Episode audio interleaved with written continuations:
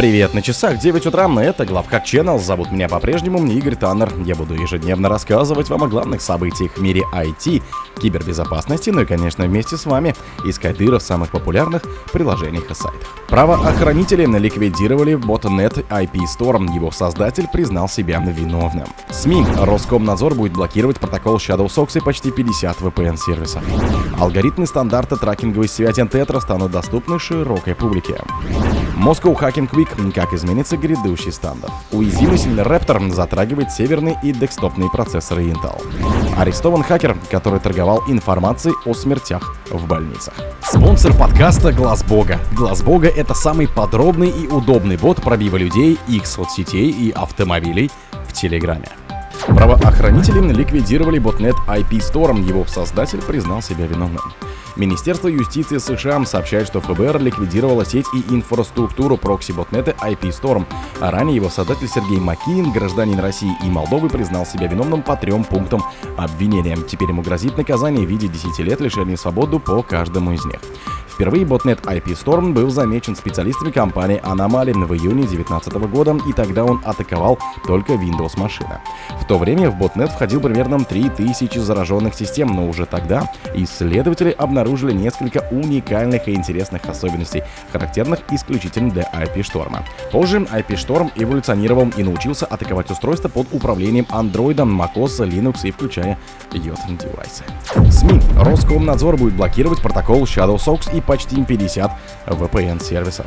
Как сообщают СМИ, Роскомнадзор, он же РКН, впервые включил протокол ShadowSox в список VPN-сервисов, попадающих под блокировку. Для блокировки этого протокола ведомство будет использовать технические средства противодействия угрозам на трансграничных соединениях. Как отмечает издание «Коммерсант», созданный в Китае для обхода цензуры протокол ShadowSox чаще всего используют простые граждане для частных VPN и ИБ-специалиста. Так как он маскирует свой трафик под другие ресурсы, блокировка может нарушить работу многих других легальных сервисов. Ранее в сети появилось письмо Минтранса, направленное в адрес 381 организации транспортной отрасли от 10 ноября 2023 года. В частности, на него обратил внимание телеграм-канал «За Телеком». Алгоритмы стандарта транкинговой связи Tetra станут доступны широкой публике. Европейский институт телекоммуникационных стандартов принял решение, что набор алгоритмов шифрования, используемых в стандарте Tetra, который применяет правоохранительные органы, военные и операторы критической инфраструктуры по всему миру, станет достоянием общественности и будет открыт для академических исследований. Летом 2023 года голландская компания Midnight Blue раскрыла пять серьезных уязвимостей, затрагивающих Tetra. Эти проблемы получили общий название Burst не позволили осуществлять перехват и расшифровку данных в режиме реального времени. После передания проблем огласки, уязвимости и секретность самих алгоритмов Tetra вызвали немало возмущений в ИБ-сообществе. Эксперты отмечали, что проприетарные алгоритмы шифрования не позволяют сторонним специалистам тестировать код, что в итоге затрудняет обнаружение ошибок и защиту сетей. Moscow Hacking Week. Как изменится грядущий стандов. В этом году киберучение станда OFF расширится до недельного мероприятия в области информационной безопасности Moscow Hacking Week. Хакерская неделя пройдет с 18 по 26 ноября в Москве и включит в себя несколько событий, объединенных общей идеей популяризации кибербезопасности и повышения экспертизы и специалистов разного уровня подготовки.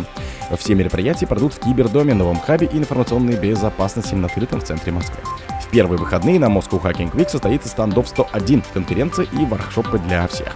С 21 по 24 на площадке развернется уже знакомый всем кибербитва стандов, а в финале Moscow Hacking Week 26 ноября состоится закрытый эвент для настоящих профи. Кроме того, в рамках этой недели пройдет новый раунд метапа стандов Talks. На этом мероприятии специалисты и энтузиасты из сферы ИБ смогут послушать выступления лучших спикеров и неформально пообщаться с коллегами на автопате. Уязвимость Raptor затрагивает северные и десктопные процессоры Intel. Компания Intel устранила серьезную уязвимость в процессорах для десктопов, серверов мобильных устройств и встраиваемых систем, включая новейшие микроархитектуры Alder Lake, Raptor Lake и Shaper Radist. Проблема может использоваться для повышения привилегий получения доступа к конфиденциальной инфе и провоцирования отказа в обслуживании. Уязвимость, которую обнаружили сами эксперты Intel, получила свой идентификатор и описывается как проблема избыточного префикса.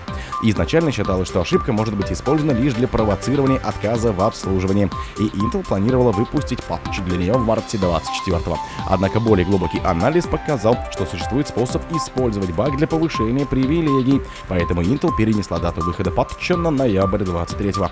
В итоге оценка уязвимости изменилась и составляет 8,8 баллов по шкале оценки уязвимости. Арестован хакер, который торговал информацией о смертях в больницах. В Астраханской области расследуют редкое по нынешним временам уголовное дело. В официальных сводках следствие идет по факту угрозы критической информационной инфраструктуре. Проще говоря, оперативники смогли поймать человека, который выгодно торговал закрытой информацией о смертях в больницах. По закону гражданин нарушил правила эксплуатации средств хранения, обработки и передачи охраняемой компьютерной информации, содержащейся в критической информационной инфраструктуре Российской Федерации. Именно через таких людей идет утечка разных баз данных. Обнаружить этого человека смогли сотрудники отдела по борьбе с противоправным использованием информационно-коммуникационных технологий УВД по Астраханской области совместно с коллегами из УФСБ. Мужчина был системным админом отделом технического и программного обеспечения медицинского учреждения. О других событиях, но в это же время не пропустите. У микрофона был Игорь Таннер. Пока.